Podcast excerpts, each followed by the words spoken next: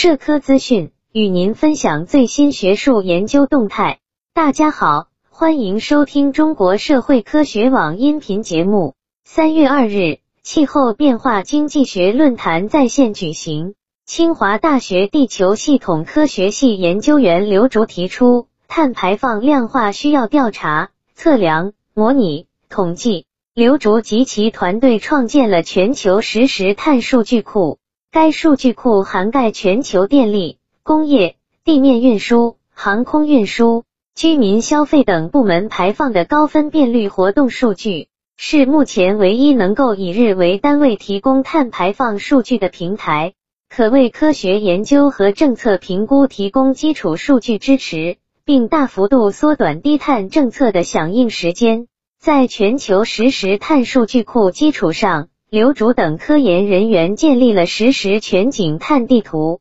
进一步实现了全球最高时空分辨率的碳排放可视化呈现。实时全景碳地图揭示了新冠肺炎疫情下全球碳排放历史性下降的现象，为后疫情时代的碳中和路径提供了关键数据支撑。本期节目就到这里。如果您想收听更多音频节目，获取更多学术资讯，请关注和订阅中国社会科学网。让我们携手共同打造哲学社会科学爱好者的精神家园。感谢您的收听，我们下期再见。